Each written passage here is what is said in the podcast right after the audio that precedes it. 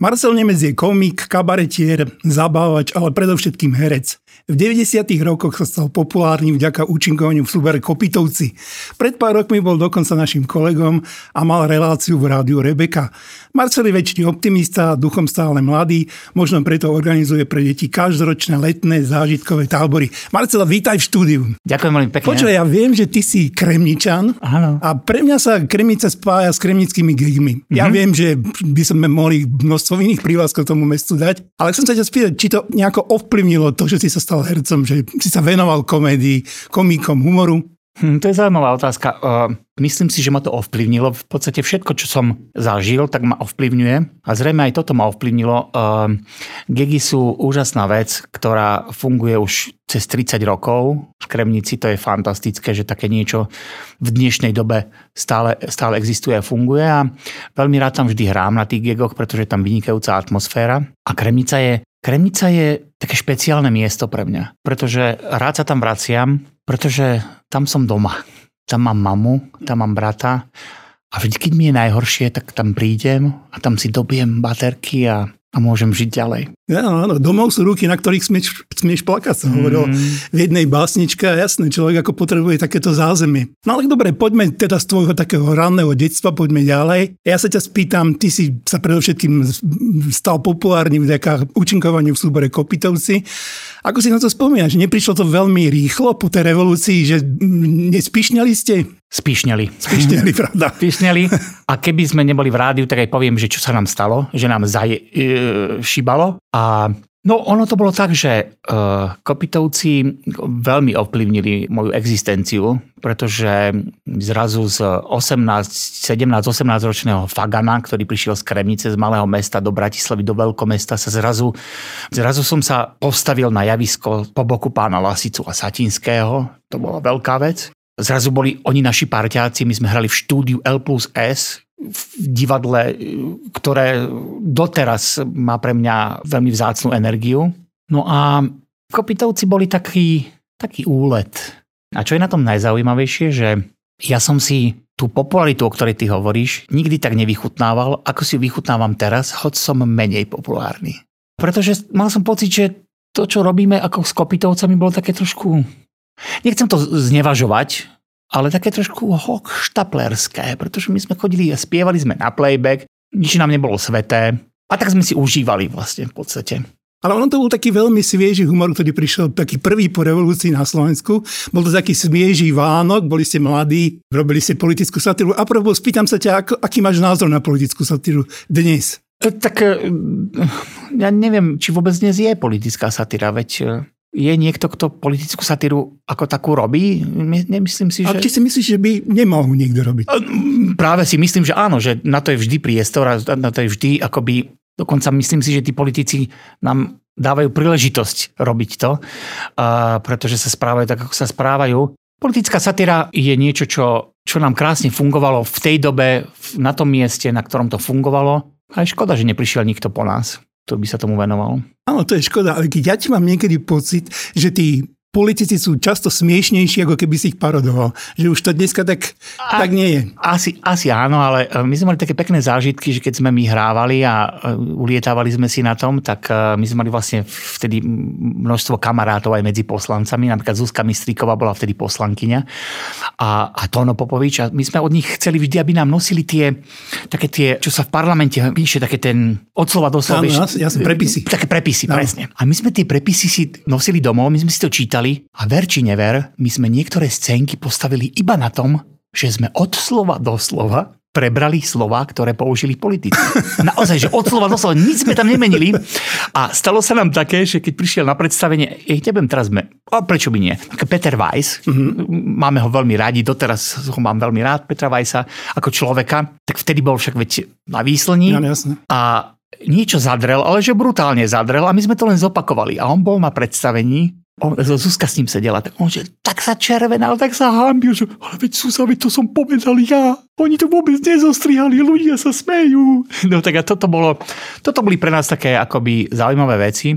My sme vlastne pred všetkými hrali, sme pred prezidentmi hrali. A... Presne, vy ste hrali aj napríklad Havel vás pozval, ale vieš, a to bola presne figurka, ktorá sa asi parodovala najčastejšie a mňa vôbec ako zaujíma, ako, ako na to reagovali tí politici, že ste ich parodovali. Čiže toto je tiež zaujímavá otázka, lebo um, my sme vlastne tesne po revolúcii to bolo, vieme, aká bola predtým doba, že vlastne každý sa bál čokoľvek povedať. E, a politická satíra neexistovala vôbec, však to bolo absolútne nemožné niekoho paradovať alebo vôbec si robiť srandu z politiky. A vlastne prišla revolúcia a toto bol taký ten prvý kontakt aj nás ako hercov s tými politikmi, ktorí sme parodovali. A to bol taký krst ohňom, pretože my sme sa ocitli zrazu na takej akcii, ktorú organizovalo Ministerstvo kultúry bolo to v, v Bratislave v takom salóniku, ktorý patrí ministerstvu kultúry v jednej historickej budove. A bol tam vlastne taká párty po predstavení jednom.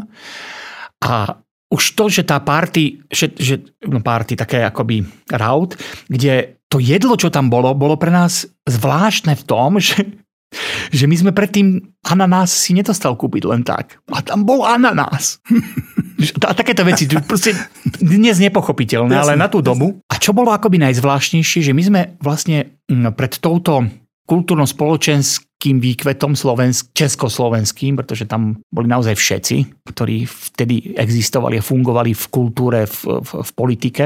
A keď sme parodovali pána Havla, ktorý sedel takto meter a pol od nás a napchával sa šunkou, strašne by to bolo smiešne. Doteraz vidí ten obraz, ako je tu šunku a tak mu trčí, že oh, a rehoce sa. A vždy, keď prišiel nejaký fór, tak to bolo zvláštne, že bolo taká, že milisekunda pauzy, všetci čakali, ako zareaguje Havel. A keď sa on začal rehotať, tak sa začali rehotať ostatní. No, to je zaujímavé. To je zvláštne. Vieš, že, že to bolo po revolúcii a napriek tomu to takto, takto fungovalo. Ináč ako by ma celkom zaujímavý, zaujímavý reakcie ľudí. Ako, vieš, že tedy tá politika bola taká kvázi čistá, niečo sa vybojovalo a nebola taká tendencia voči tým politikom postupovať tak tvrdo.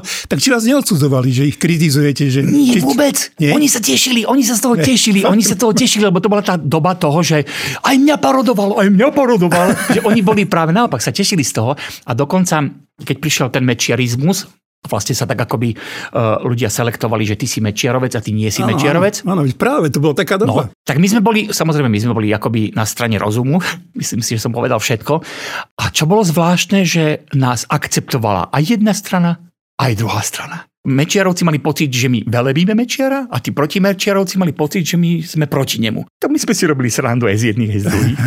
A ešte sa vrátim k tomu štúdiu S, teraz je to štúdio L plus S, ale vtedy to bolo naozaj štúdio S, tak vy ste sa tam fakt stretávali s majstrami ako Satinský alebo Lasica. To boli ľudia, ktorí mali účastnú autoritu. Ako ste to vybrali ako takí mali fagani, akože dovolili ste si s nimi robiť povedzme nejakú, nejaký posmech alebo srandu? To je také, e, pán Lasica a pán Satinský boli pre nás, doteraz sú pre mňa akoby veľkí ľudia. Ja som keď umrel pán Lasica, tak som si hovoril, že to nie, veď takíto ľudia neumierajú. Jasne. My sme si ich veľmi vážili a mali sme krásny vzťah, musím povedať. A to sú ľudia, tam sa nedá hovoriť o tom, že si z niekoho robíš takéhoto srandu. To, to sa nedá ani robiť si srandu z takéhoto nejakého človeka. My sme sa mali veľmi radi a mám taký krásny zážitok s pánom Lasicom. Mali sme svoju prvú premiéru v štúdiu L plus S a on prišiel za nami do šatne s takým desiatovým sáčkom, s takými roztrasenými rukami a hovorí, že niečo som vám priniesol. A my, že čo ste nám priniesli, pán Lasica? Nožík rybku pre šťastie. to teraz mám odložený, ten nožík rybku a, a s Julkom Satinským sme zažili neskutočné e, večery plné rozhovorov a šňupacieho tabaku. A, a s Jarkom Filipom tým, s tým sme sa spolupracoval natoľko, že som urobil chvíľu manažéra a Jarko Filip rád spal, rád spával, tak porozprávam takú krátku príhodu, ako som mal prvý kšeft s ním, s Jarkom Filipom, kde e, produkcia mi nahlásila, že potrebujem, aby pán Filip bol o pol deviatej vonku, čakal taxík. Jasné, samozrejme. Tak ja som si dal všetky možné budíky na 8, aby mal čas a pol hodinu, aby sa pripravil. Ja som sa zobudil, volá mu ešte pevná linka, vtedy neboli ešte mobily. Zazvonilo, On, prosím, dobré ráno. Oh, Jarko, vy ste už hore? Áno, samozrejme, veď viem, že mám o pol deviatej ma čaká taxík. A že, no to je výborné, tak sa teším, tak všetko dobré, ahojte, tak vidíme sa. Položil som telefón, spokojne som si išiel lahnúť ďalej a o 3 čtvrte na 9 mi volá produkcia televízie, že prepačte, ale pán Filip tu stále nie je a nám z taxislužby volali cez dispečing, že on stále neprišiel. Však je to možné, tak mu volám naspäť a on sa s tým istým bodrým tónom. Áno, prosím, ja už som samozrejme hore. A že počkať, počkať, aké vy ste hore, veď, ale vy ste už mali byť v taxíku. No a ja som zistil, ako on robí. On, e, tým, že on bol nočný vták, on rád spával ráno a mal to vymyslené perfektne. Keď ráno zazvonil nejaký telefón, tak on to vybavil spôsobom veľmi rýchlým a bodrým, aby tá druhá strana nemala dôvod s ním komunikovať a rozprávať dlho a neviem čo všetko. Aby on po tom bodrom telefonáte mohol ďalej spať. tak mal to vymyslené. Mal to úplne vymyslené. A že aj beťar jeden. Tak na najbližšie budenie to vyzeralo tak, že zazvonil on. A, dobre ránko, samozrejme, už som hore, počúvame. No jasné, som hore. Mhm, tak chcem počuť vodu, ako tečie. Akú vodu? No, vodu z vodovodu, ako si dávate do kanvice a robíte si kávu. On, no tak počúvaj, nie, to je voda z kúpeľne, chcem vodu z vodovodu. Dobre, už som hore, už som hore. No, toto bola spolupráca s Jarkom Filipom. Marcel, nechajme chvíľku spomienky a poďme k súčasnosti. Čo robíš? Aký, aký, aký teraz kde účinkuješ? Mm, aké sú tvoje posledné nejaké umelecké plány alebo a tak ďalej? Tak e, ja predovšetkým si užívam život. Momentálne som v štádiu, keď si užívam život. E, mám po 50 a ja som si povedal, že je najvyšší čas si ten život užívať naplno. Tak to aj robím. A robím to v zmysle takom, že, sa, že, že si to užívam naplno. A v rámci umeleckých e, sfér sa pohybujem v divadle Lakomika, tam, to, to je divadlo, ktoré som si našiel, divadlo, ktoré má poetiku, ktorá mi vyhovuje, režiséra, ktorý mi vyhovuje, Karola Vosádka, ktorý píše veci priamo na mňa, ako na herca.